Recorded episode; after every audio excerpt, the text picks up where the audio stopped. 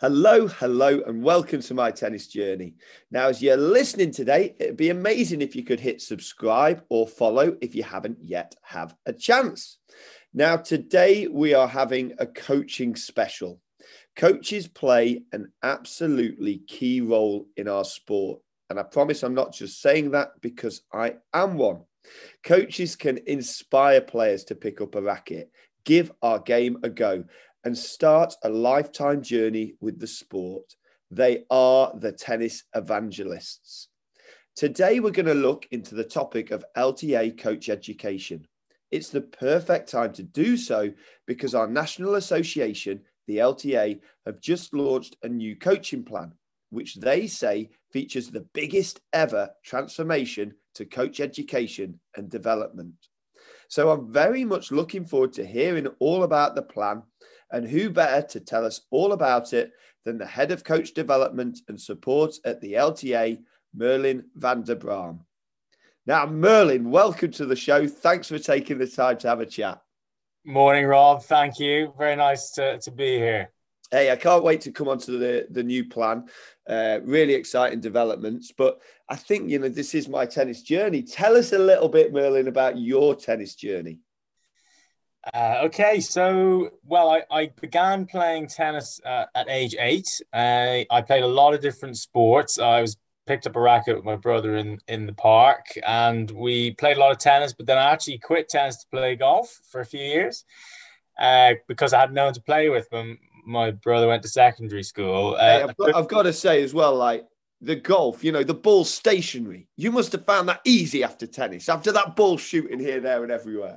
Correct. Yes, it is much uh, much easier, but also triple the frustration because when you hit a bad shot, you've got to look at it for five minutes before the next one. So, um, but yeah, basically, um, sort of went to golf and then came back to tennis quite late at fourteen. But I was super into it. Um, played sort of regional and provincial level in Ireland, and then actually went to Sutton Junior Tennis Centre for two years during my levels.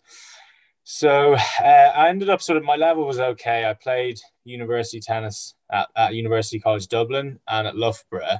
Um, but uh, you know, I, I really wasn't a brilliant player by any means. So got into coaching pretty early, and uh, my my first my first experience of coaching was really as a hitter slash coach for a little eight year old girl in Sutton that couldn't afford coaching. So I just would hit with her and then started giving a few tips here and there and, and, and actually did my coaching badges. Uh, my first qualification was the, the PTR when I was 17. Um, and yeah, just absolutely loved it. Uh, and, and then after, after I finished school, uh, when I was competing, I, I actually, I struggled a lot with competition anxiety when I was playing. I got a lot of nerves and I found it always put a ceiling on my level of play. So I was fascinated with psychology, and that's why I ended up studying at university. I think that was probably why I did it. Um, so I played played through university and uh, kept coaching the whole way through. I was full time for a few years, um, and then after university, I went to the postgrad at Loughborough, uh, and uh, that was in sports psychology. And basically, I was sort of planning on being a sports psychologist, but ended up um, getting a job at the ITF out in Valencia in Spain after after my postgrad and coaching uh, in in Loughborough, and uh, yeah, the rest is history. Really, spent five years working in the tennis development coach ed department in in the ITF, and was there for five years, and then six years ago joined the LTA as the coach, sort of engagement manager, and then three years ago took over the role as head of coach development. So that's sort of my journey, really, being tennis and a bit of golf sprinkled in there. I think uh, I think what it, it'll say. I mean, we'll have a lot of coaches listening to this this episode, and and what it shows is you get it. You get it. You get the fact that that eight year old girl, you would have really helped her on her journey. She couldn't afford the lessons, but you helped her through a passion to keep her, get her playing, keep her playing, to improve. The fact that you know you suffered competition anxiety. You know the fact that that, that coaches out there will have will have suffered the same, but they also see their players and they have to help them through it. And and I think the fact that you're now in this role where you've got you've done you've done mileage on the coaching journey, yeah. Yeah, a little, a little bit. Yeah, yeah, definitely feel like that. Yeah. Hey, come on. Well, we must come on to the plan. Um, I know it, it, it, You know the the the literature around it says it features the biggest ever transformation to coach education and development. Why, why did the LTA feel the need to make the change? It's a great question, Rob. I mean, I think you know, coach education in the UK is it was starting from a good point. It's a well-developed, mature tennis nation, and well resourced. We're really lucky that the the, the UK has a Grand Slam, and, and that results in, in a bigger federation. And in a lot of countries around the world, when I was working at the ITF, you know, if they don't win the Davis Cup in Spain, they have very little budget that year. So, you know, we started from a good position, but there is so much feedback from the industry around firstly qualifications. So when I say industry, I essentially mean venues, employers, tutors that deliver the coach ed courses, but also the, the coaches themselves just stating in coffee chats, you know, on on on the side of uh, a tennis court having a chat that there is a need for change, basically. And every time I'd speak, no one no one was raving about it. They were and and they weren't excited about it. And I think that that sort of struck my attention. And and at the time, I wasn't in a role where I could change the sort of the broad picture. Um, but I it, I felt like I was learning what needed to change, and just small things like the the assistant coach qualification at level one you'd spend the course learning how to help someone on court, but the exam you'd be you'd have to lead a session. So you'd learn how to be an assistant, and then you'd be tested on leading a session. It just it just made no sense. And um, you know, I went back and redid my level one um, as a level four, and there was a paper folder, and and I was like, this seems a little out of date. Um, you know, I could make all of the stuff up in this folder. It's not very environmentally friendly. Um, and yeah, it just it just felt like yeah, there was there's some challenges, and you know we had a large network of, of outsourced providers with with with some issues in terms of performance, and that needed addressing. Coaches all around the country would describe CPD as not relevant, not local, um, you know, and and you know when it comes to something like uh, coach accreditation, which is our professional membership scheme, the satisfaction was good but you know i think it can be better and i think that's really the mantra really. You're trying to go from from something that was good to great with with coach education because they're such a critical part of the tennis development puzzle and, and a healthy sport. Mm. and you're getting this understanding you're getting all these signals that things can be better. Now i mean change doesn't happen overnight does it? How how long in the making has this plan been yeah, quite quite a while. I mean, we've published it as 2021 to 2023, but the roots and foundations have been, you know, since really uh, Scott Lloyd started as a new CEO in 2018, late 2018, and we had a new chief operating officer who I report into. Two extremely smart uh, people who know the game really well. Uh, they know the industry. So back from then, I think they they brought. Um, an appreciation for the importance of coaching which in in in a national governing body you've got you know performance that's always in the newspapers.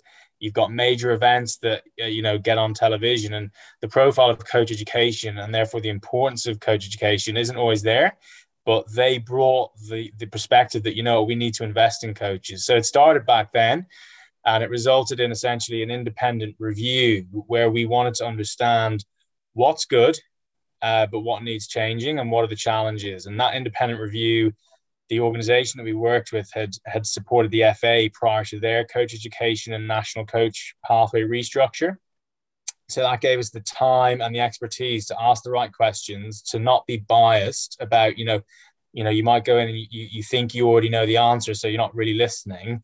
And and it's it, it started there. So, you know, by I think the beginning of 2019, we we had the strategy at a high level, um, and you know we had to put in team put in place the team to deliver that strategy because we didn't have all the skill sets. So if we needed to improve the curriculum, we needed the right people that could really really knew tennis, and it wasn't all there. So we put the team in place in 2019.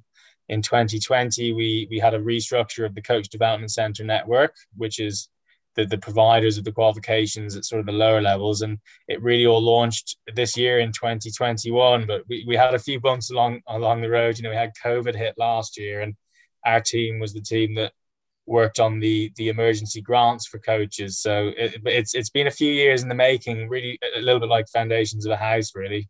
Yeah, and I think in order to know where you're going to, you have to fully understand where you're at, kind of the situation you find yourself in, and then then you start thinking, right, this is where we, where we want to go. What at the heart of of what you're trying to achieve? What are the objectives for this new plan? Ultimately, the strategy is about supporting coaches to be the best they can be. Uh, so that if, if we we know if we've got inspirational coaches growing our game, that participation is going to take care of itself. You know, if we support coaches to do that, we know it will happen. And I think that's basically, you know, you can get bogged down in KPIs and the volume of coaches and the satisfaction of the qualifications. And we do have those KPIs. You need that in a good strategy and you need clear objectives. But it's it's it's the main picture is is supporting coaches to do the very best job they can because we know they're going to be on court for potentially 30 years inspiring kids on a Saturday morning and that's what it's all about really just helping them to do to to do more and bring more people in, in to stay in the game. That just and that just really makes me smile you know because the kpis key performance indicators if anyone's wondering. Um, sorry about that. it's easy. I remember i once did a when i went from the kind of sporting world into and the corporate sporting world into the charity world i did a presentation and um and it was to charities, to charity staff at this big conference. And I looked at the tweets afterwards, and there was some positive stuff, but there was like, I have never heard anyone speak so much jargon as he did at that point. And he's like, oh, all right, I better think about this. And uh, but so to support coaches to be the best they can. I mean, that's just great. I mean, that's perfect, isn't it? Say, say, Merlin, say you're in a, I don't know, say you've, you've gone down to a tennis club and you've got a coach and they're in between lessons, you know, yeah. they've, they've got the they've got five minutes. What do you think are the main things in the plan that really demonstrate that you are, as an LTA organized as the national governing body, help to support coaches to be the best they can be? What are the main things in that plan? If if uh, I had those minutes between lessons, I, I would focus on three things. It's qualifications, professional development, and then ongoing support.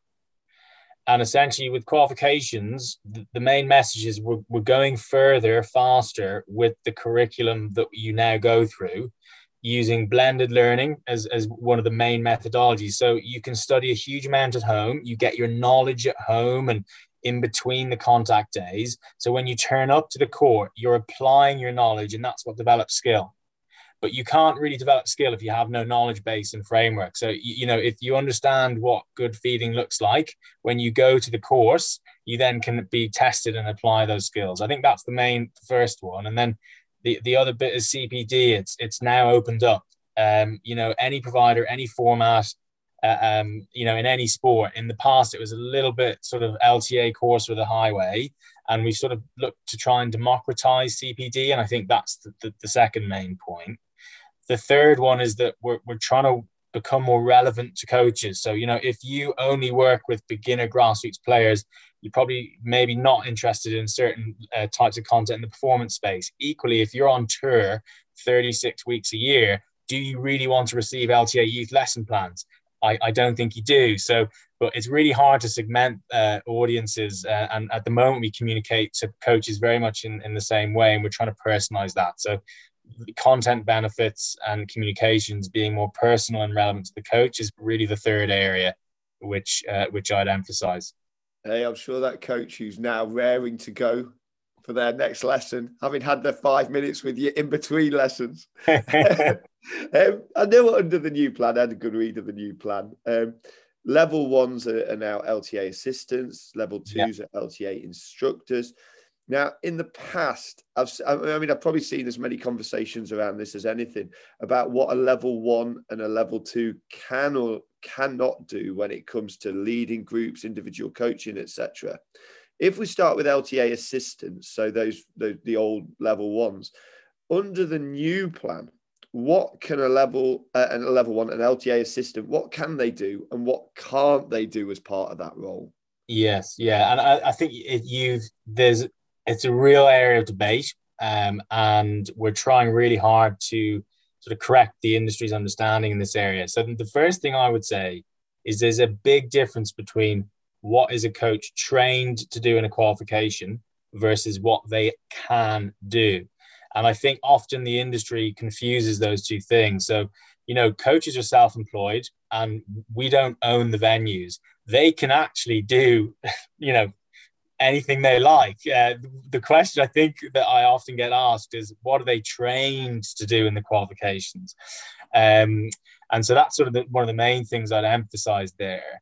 But ultimately, w- w- look, when, when you're going out on court, coaches, they worry about insurance and all those things. So you do want to get it right. But basically, once you've got safeguarding standards in place, so you, you know, your, your first aid and your, your accreditation and your, your criminal records check, that's a must from the LTA.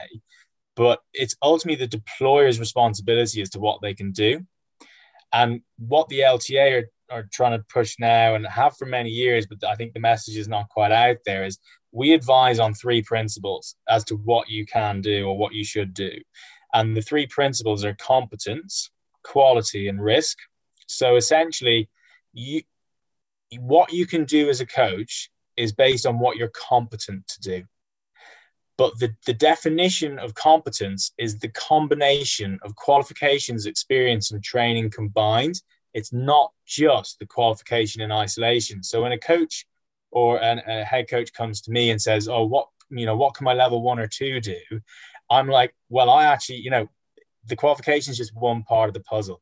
And and so I think that's uh, that's one of the, the, the main principles, and that's what the insurance companies look at when you're when you're delivering tenants. It's not what level qualification are you it's what's your overall competence profile. And a really good example of that is there's no qualification for parenting, but that doesn't make everyone incompetent parents.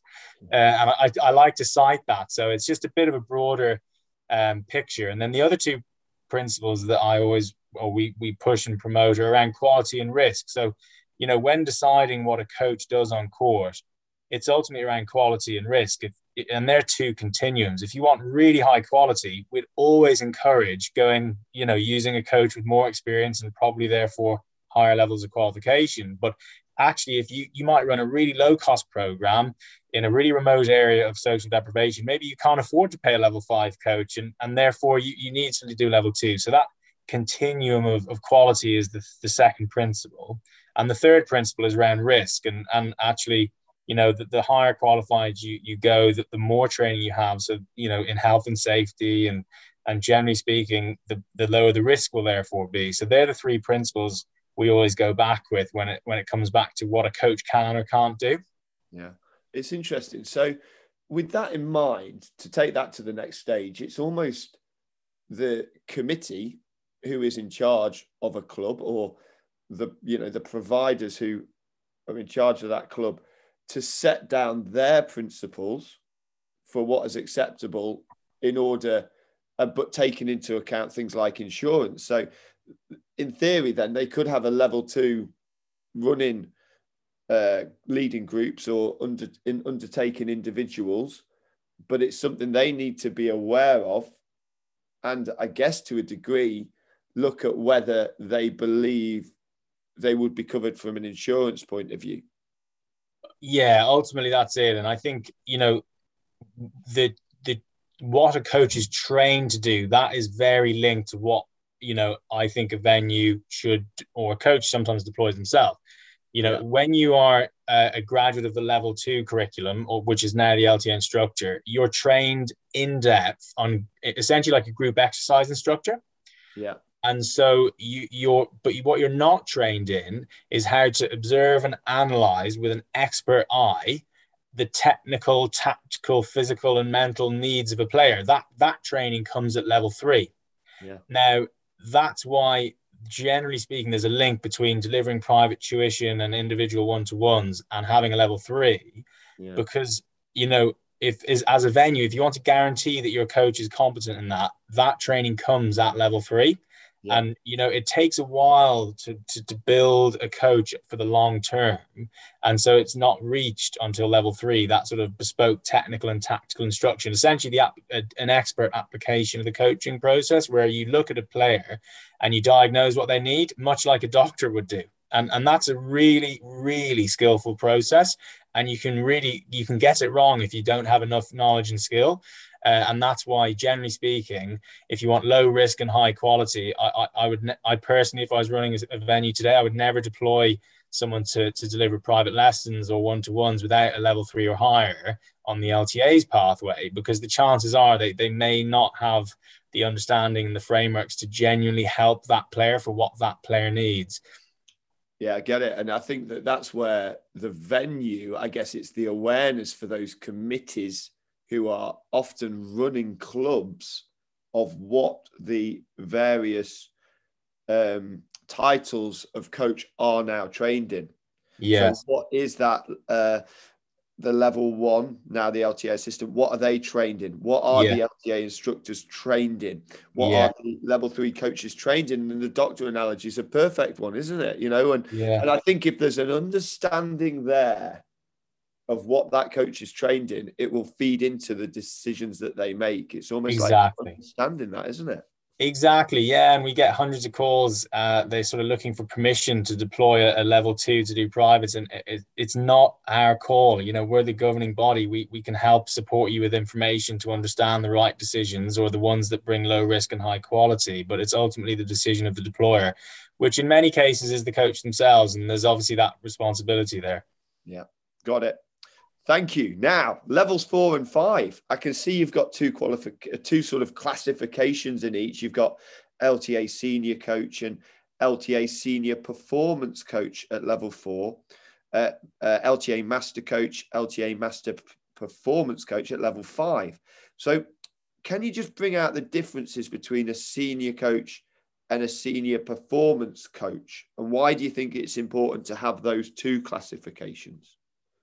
Yeah, great. It's a great question. I think in you know historically, coach education has seen sort of a, a coupling of coaching experience and expertise with the level of player that you're working with. So only you know you know level threes or level fives working with with high performance players and you know you go up the pathway to work with better players but actually we have uh, what i like to call high performing coaches working in grassroots and we've got high performing coaches working in with with high performance players but you've also got low performing you know coaches working in both. So um, the split in the pathway is is aligned with the european frameworks that came in years back to to recognize expertise in both domains really. And you know go you can you can progress uh, even though the level of player you work with isn't a high level it doesn't mean that your coaching isn't a high level and I think that's that's a really healthy way to be. But the, the main difference is if I was to split it up, it's sort of pre-course and during course. Obviously, the ability to spar, rally, uh, you know, they're more demanding in the performance space. Um, so, you know, to ensure credibility of the course and ensure that the graduates are fit for purpose, generally speaking, the entry requirements and experience in the performance landscape is a little higher for the senior performance award whereas uh, for, for the senior coach award it's not as high because the understanding is generally you'll be working with players that aren't striking the ball at 80 miles an hour plus so or 80 kilometers an hour plus if you if you grew up in Ireland. Um, and then during during the course uh, really the curriculum for the senior coach is is essentially identical.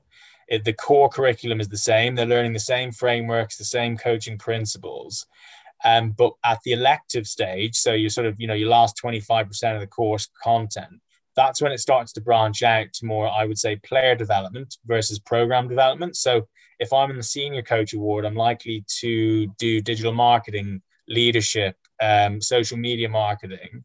Whereas if I'm in the senior performance coach, I might do an awareness of standards day in TARBS. Um, there might be a periodization and planning, more sports science.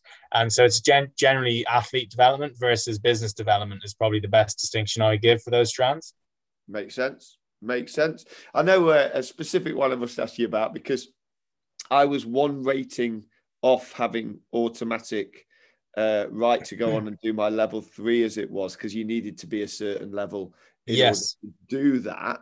Um, I know that you know. So what I needed to do was I did a play test. It was it was as nervous as I've been for a while putting those serves down and trying to get oh. enough in order to do it. But I, you know, I got through. It was okay. It was a good, good to do. Um, so in terms of the play tests, is is there going to be a new kind of system within um, the new plan linked to world tennis number where you don't have to do a play test if your world tennis number is good enough. And you know yeah. how, how's that going to work in the new plan? Yeah so so world tennis number is being phased in i'm so excited about world tennis number. I think it's going to be a game changer. I, have actually booked six tournaments after finding out what my my number is. Um, but uh, yes, in short, in time, as uh, when WTN comes in as essentially an acceptance criteria, it's out there now, but it's not being used as entry to tournaments, for example.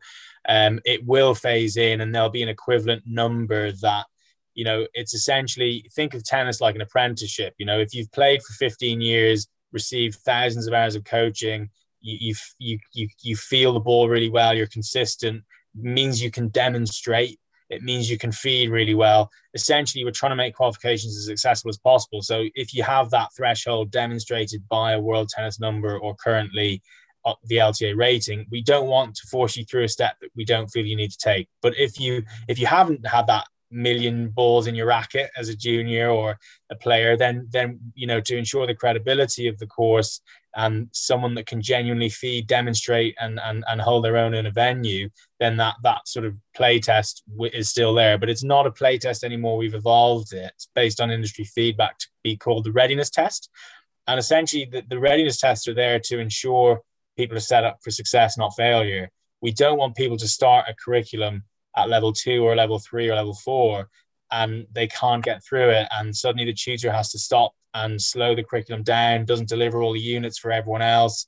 Um, you know that person's panicking and they feel out of their depth. So the readiness test is really there to protect the learner from going into a course they're not ready for much like that's what a levels are for when you go to university you know.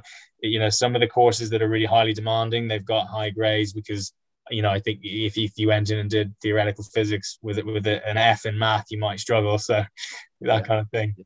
So readiness test, and, and that's the new name, and no doubt people can find out about that if if if they search up and and what's involved in that. But it, it, I think it's just it's good to hear that's why it's there, you know, because often people will see it and they'll think, oh, you know, do I need to go through this, etc. But understanding that it, it's going to help you because if you're not going to tick those boxes, perhaps you need to do a bit more work before you then enter into the readiness test. Absolutely. And and and the, the readiness test, they look at demonstration, feeding, and communication. And so it's not all about your level of play. You know, if if you're highly animated, engaging, and motivating, we take that into account in the marking schemes. And the most important thing is we always give feedback. It's a learning opportunity. And the the, the time that the assessor spends is actually saying this is how you can improve. Whether you pass or you don't pass, it's all about just growth mindset, being better. What can you improve on?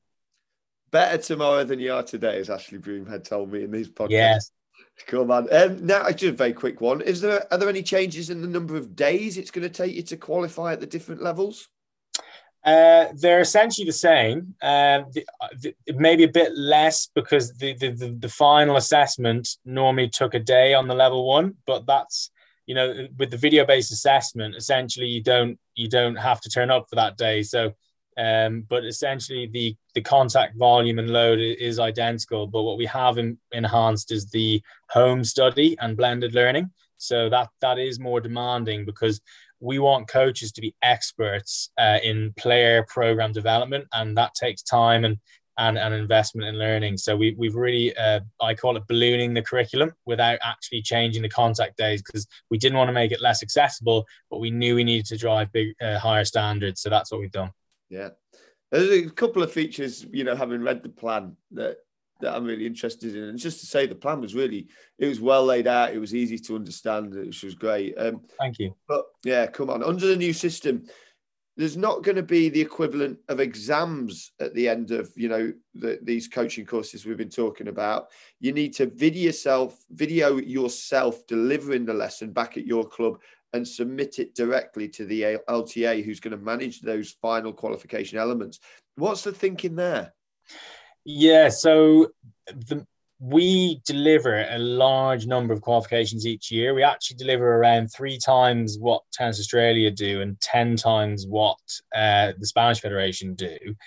But to, to, to do that, we have an outsourced network of providers. But having 12 different companies results in, I would say, mixed standards. It's just natural.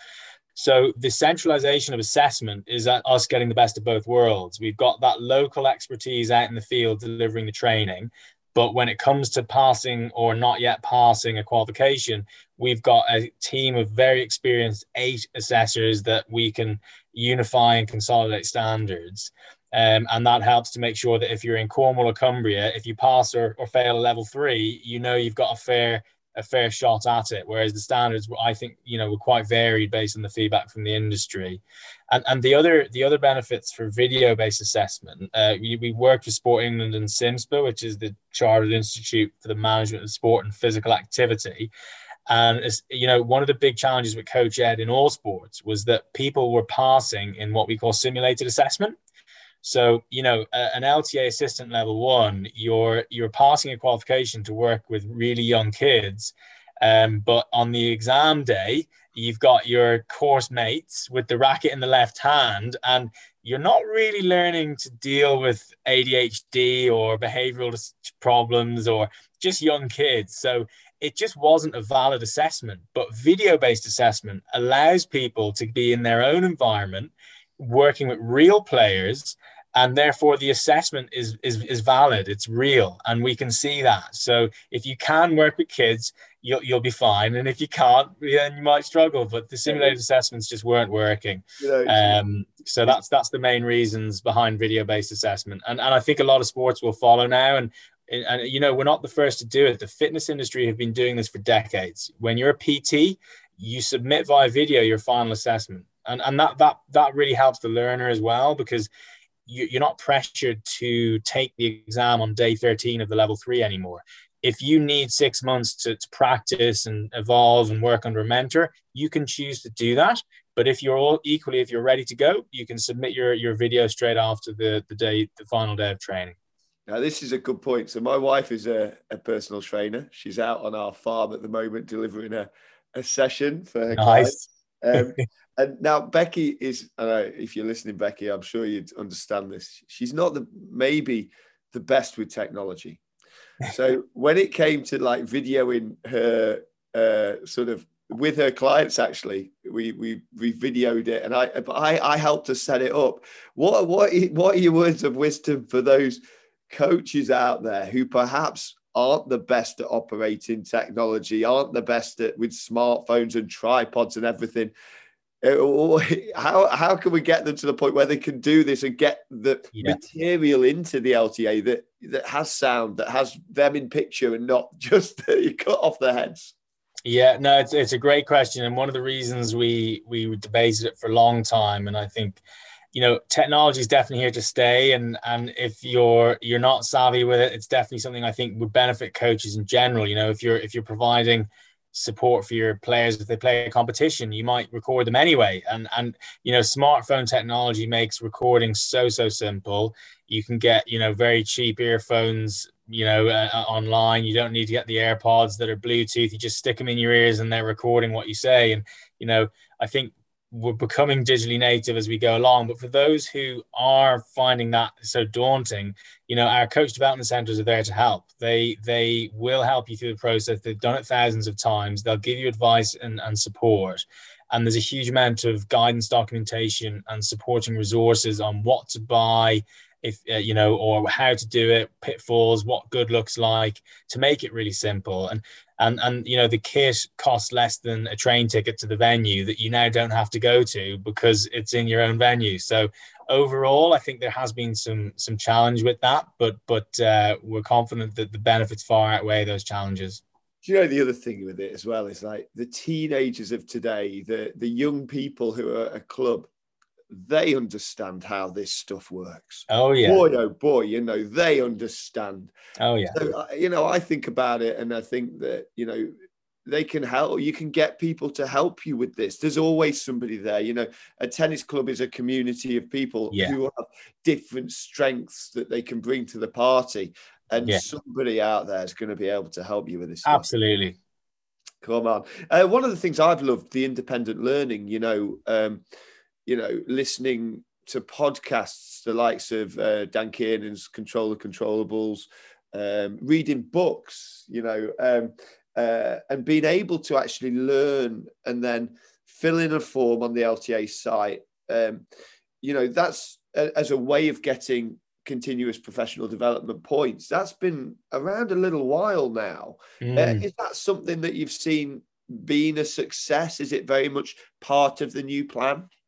It's at the heart and center of the new plan. I think independent learning has been a big success. When when coaches know about it, they absolutely love it, um, and they they thank us for changing because, as I said before, it was it was sort of you had to do an LTA approved course and you know we were we were working really hard to approve courses but you know really good courses you know like say you did google digital marketing well google weren't coming to us for approval so the courses weren't on the website and it just wasn't a system that worked. And it meant that there was sort of this sort of strange situation where it's like if you don't do one of these courses you can't you can't get it for credits. But now the responsibility is with the coach to choose what they want and what they need. And and all we need is just evidence that you've done something and a, a, reflection that demonstrates you understand what you might change in terms of your coaching behavior. And it's gone down really well because coaches report back that you know what i used to i used to read a book and i wouldn't really think about how that would change my behavior on court but the the the the, the process of submitting a reflection to the LTA has really made me think, okay, actually, I'm going to do these three things differently and so it's gone down really well. I think independent learning is a bit of is a supplement, not a replacement for face to face workshops that we have because you know there's no there's no substitute for getting on court with fellow coaches led by a tutor and thrashing stuff out. You can't do that. Um, on your own on an online course or reading a book but i think the two will really complement each other and so far it's going really well and we, we just don't have enough coaches that know about it there's a lot of us still we still get comments around CPD courses. There's not enough on, and and the courses aren't relevant for me. To which I would say, well, that's totally fine. You know, um, we've got a lot of recommendations on the independent learning page. Check them out and get stuck in. Come on, and and I tell you what, if there's any coaches, if you haven't done the independent learning, just search uh, LTA independent learning. Uh, finish off listening to this podcast fill in the form and you you know you'll get yourself a points credit for for demonstrating what you've learned about the new LTA coaching plan. It's it's a way of learning in your own time. It's a way of learning about things that you feel you need to know, and and it's a great way of of developing yourself professionally and getting recognition for that. Come on now, um, one of the ones I'm interested in, padel. I can see um, under continuous professional development, there's an introducing to padel coaching. Mm. Now, are you able to coach padel after doing that course, or would you need to do the LTA padel instructor course in order to be able to coach it? Or is this going to be coming back to the conversation we have about it's more the responsibility of the venue? Yeah, you, you, have nailed that one, Rob. I mean, it, ultimately, it comes back to that high level principle of competence. Um, you know, if you're a very experienced coach, level four, level five, 20 years experience, and you do the introduction to padel coaching, you're probably going to be pretty competent in in applying your tennis coaching principles, fusing them with padel information, and doing a pretty good job. However, probably not the best quality job, and that's why we've got a pathway there that coaches can tap into it. Um, and you know we're developing and launching the instructor in 2022. That's an exciting development. The interest for padel is phenomenal. I mean, it really is. Um, but in print, it, it, essentially, it does come back down to that principle of competence, and and that's qualifications, experience, and training combined. And I always like to, you know, use the analogy of, you know, there's a very big difference between, you know, a 16 year old with no experience who's just passed a level two, and a 40 year old PE teacher that's uh, a mother of four 25 years experience of delivering PE that also has a level two. They're not the same people. So, that, and that's a really good way of describing why qualifications aren't the whole picture. Um, so, yeah, it, it comes down to competence. And if you feel like you've got that and you can justify that, you're going to be fine and and, and insured. And, and, and that's the main reason uh, we have that principle there. And the LTA padel instructor course coming in 2022. All the other courses we've talked about with the new classifications are they now live are they, are they going live over the coming weeks months Yeah, so it's it's a big overhaul in terms of an evolution of each curriculum, and there's thousands of hours of learning and writing, and and we work with coaches that are active and conditioning coaches, psychologists to help us write the very best curriculums. We're not in sitting in the NTC making this all up, so it takes time, and therefore it's phased. Uh, the assistant and instructor are already launched. The coach um, has been enhanced, um, but will be fully launched next year uh, senior coach will will follow. The padel is is launching uh, instructor next year in 2022. So the awards are being phased in, but the most important ones for the industry uh, are assistant and instructor because 80% of all the people that qualify each year are at those levels. Mm, great point. Um, what are your hopes and fears for the for the new plan, Merlin? Oh, that, uh, yeah, that's a good question. Uh, uh, I think I hope we can reach all coaches out there to let them know we, we do listen. I think there's a perception that we don't listen and that, you know, the changes we've made are there to help coaches to help themselves to be, you know, a brilliant player developer or a brilliant program developer. Um, and you know just i think generally for me the fears that come with change it's the unknown. Um you know speaking frankly i've struggled to sleep quite a few nights in the last few years and and the change process was tough. I was you know experiencing anxiety at times. I had people laughing at me when we announced the video based assessment. Um you know it wasn't easy um especially in the early part. But i think i think now as as things are bedding in and the communications are going out uh, and they're landing well. I think my fears are subsiding.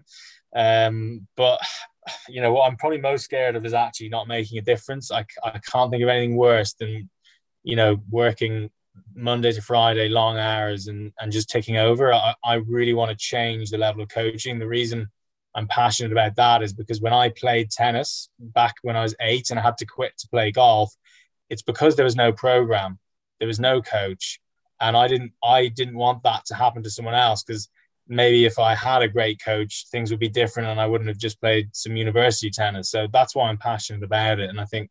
Yeah, my biggest fear is not making a difference because you know we're here to, to try and improve things, and that's what mm-hmm. motivates me. I think. I hope I hope any coach that's listening to this who has been in a similar boat for whatever reason of not being able to sleep at night because they're thinking about stuff. And you know, I've been there and it's not nice. I think at the heart of that is the fact that, you know, you wouldn't, if you didn't care, you wouldn't be in that position where you had the anxiety. And I hope mm-hmm. that any coaching listening to this can really hear just how much you care about this because I just think in anything, if it, you know, if you really, really care about something, surely that has to be acknowledged and and and and it demonstrates that you're trying to do something to make things better and that you are listening. And, you know, people laughing at things, they shouldn't be doing that full stop when when you're trying your best, you know, and, you care about something. Mm.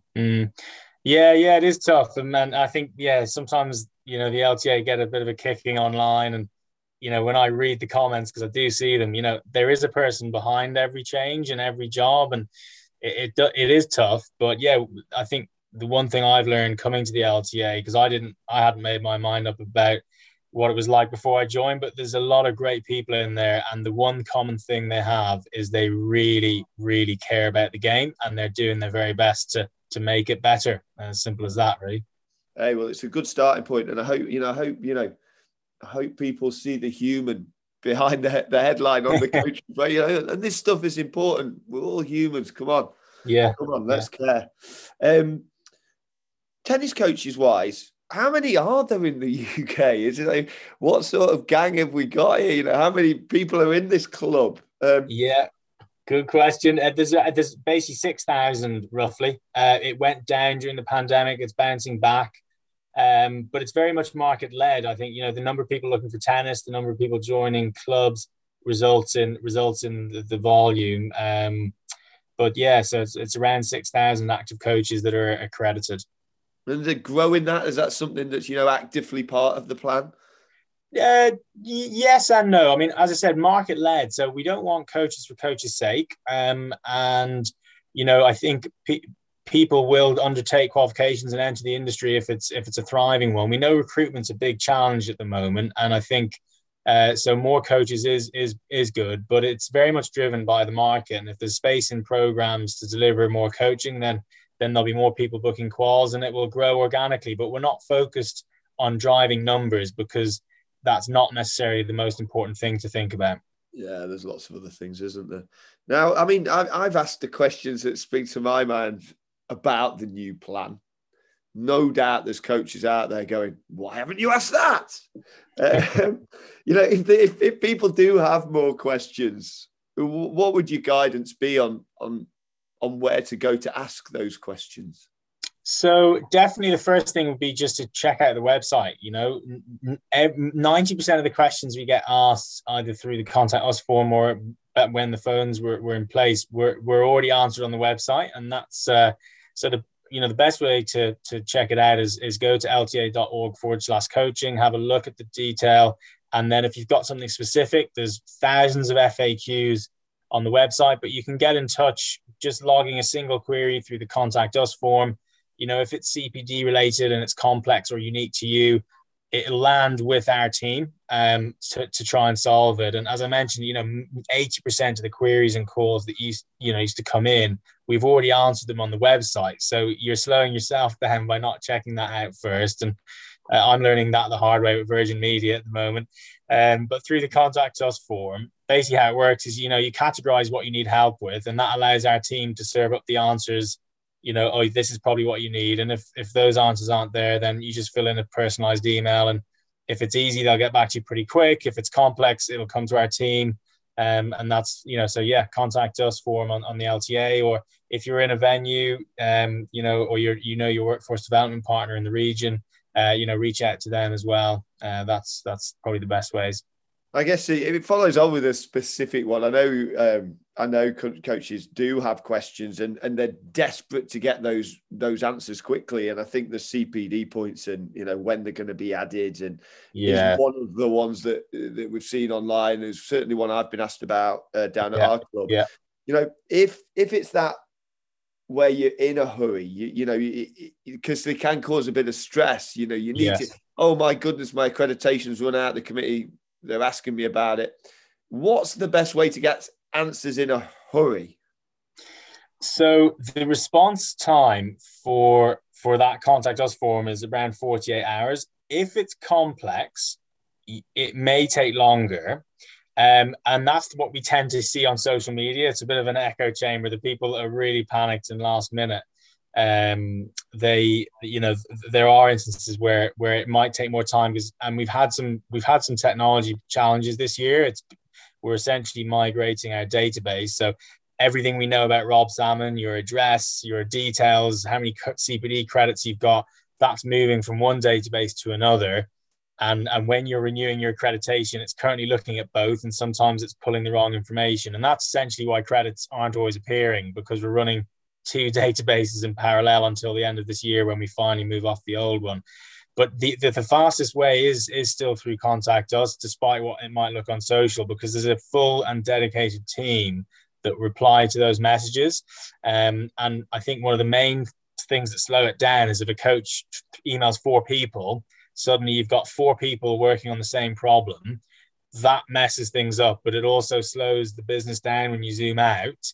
If we're trying to, if four people are doing the same thing, then suddenly, you know, over a year, you, your your efficiency's gone right down. So a single point of contact to the contact us form in 99% of cases, your your queries are answered within a, within a couple of days latest. And and as I said, it's been a tough year this year uh, with the database migration, but that's set to improve certainly from early 2022.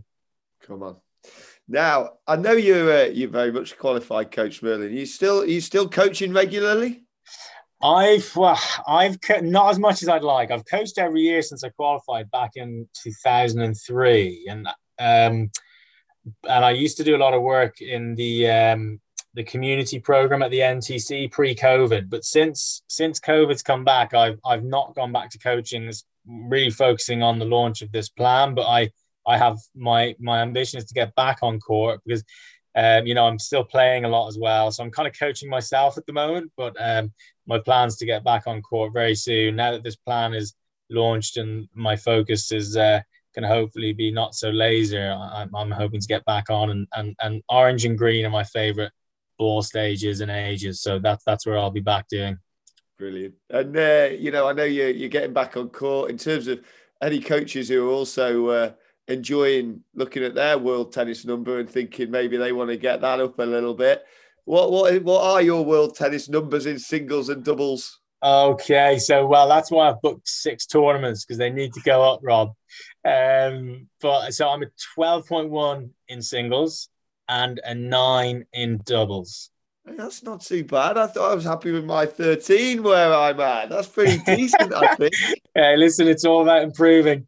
Yeah. So. Come on. Come on. And I think, you know, that I love the, I mean, going back to your your other sport of golf, you know, if if the world tennis number can become the equivalent of the golf handicap where players do chat about it, but uh, as a guide, you know, as a yeah. as something, then it's got to be a positive in terms of finding people to play with, hasn't it? Hugely. It's a game changer. I think in a few years' time, we'll we'll look back and see that real shift in participation. Cool, on, and finally, a question we ask everybody: If you could go for a drink with anybody, alive or dead, who would it be and why? Mm. Tennis is easy. If I put my tennis head on, it would be Rafa. I I love his values, his work ethic. He's so down to earth, and I think you know, whilst he's on another planet, he's still very, you know, in terms of what he's achieved, I think he's still very grounded. I always think back to when the the Spanish Federation offered him a private jet during the recession to fly him back after the US Open for Davis Cup, and he said no. Uh, the country's got better things to spend their money on. You know that that kind of integrity and down to earth behavior and the fact that he's you know he goes fishing when he's home. He's not going around in some rolls royce with you know the music the system up the, the windows down. I think he's got great value. So i'd love to i'd love to chat to rafa. And i think if it was outside of tennis it would probably be mm, i would maybe like a film director like christopher nolan would be he's he's my favorite film director. So all my favorite movies are done by him. So Inception, absolutely love that movie. Um, not sure I actually get it, but I still love it. Uh, the, the, Dark Knight, I'm a big fan of Batman, and I think he made the Batman trilogy super exciting, but also realistic, you know, by blending like tech into the scripts, and suddenly Batman could be real, you know, with all the military stuff. And so I, I love Chris, Christopher Nolan, so I'd love to pick his brains because, you know, creative people that, you know, they, they've change the status quo or they bring the industry on to I, I love I, would love to hear how he does it in his field you know nothing to do with sport. So I think Rafa and Christopher Nolan I'd love to have a drink with. Love that. Love love I'd love to meet Rafa. Good I'd love to meet Rafa. I'd love and and but just you know as a dad and I've I've found myself changing my behavior where I would I would carry our children's tennis bag to the court Right. You know, and I'm like, and I listened to the fact that Rafa always carried his own. It's like, yes, yeah. I mean, you carry that. Yeah, I mean, it's it's amazing how you know that autonomy and independence. You know, you can really hinder someone's development if you do things for them. Yeah. Um, and Rafa and Tony, they're just perfect examples and role models for the industry of just good, down to earth values. Generally, you know, that kind of cream rises to the top because it's just healthy and wholesome. And Merlin, I've not seen your uh, video-based assessments, um, but I'm sure Christopher Nolan could help you make them the very best. oh, that would be brilliant if he's listening. Come and get in touch by the contact us form, Christopher. Brilliant. Hey, well, listen, Merlin, it's been it's been a pleasure to chat. Thank you so much for taking the time, taking the time to tell us all about the new plan and what's driven it. Um, all the very best with it, and uh, and yeah, thank you very much, Rob. Thanks so much for the invite. Uh, it's been a pleasure to sort of, I guess, answer questions from from your perspective because yeah, when you're in the detail, you can kind kind of lose the bigger picture. But I've really enjoyed the chat, and yeah, uh, yeah, thank you. Take care. Take care. Thanks so much for taking the time to listen all the way to the end of, of this podcast. Um, firstly, a massive thanks to, to Merlin. Uh, it was great to hear all about the new plan. Um, I hope you found it just as useful as I did. If you've come away and you're thinking, "Oh, that's uh, that's interesting," or "I've got a few more questions on that," just wanted to tell you quickly um, about an event that is scheduled for Wednesday, the 8th of December. Um, it's uh, an uh, online event uh, on a Facebook group, which is called the Tennis Coaches Support Network. Um, and yeah, that's a place where coaches come together to share ideas, get feedback, um, ask questions. And uh, yeah, they're due to speak to Merlin um, uh, about the new coaches plan. So uh, do head over to Facebook, search up Tennis Coaches Support Network, and they'll have the details there. If um, if you are listening way after publication date, and I know a lot of people do, then you've probably missed that event. But I hope you found this episode uh, useful and interesting anyway. And uh, yeah, please do hit the subscribe button so you can find out all about the other episodes we have coming up. Bye bye.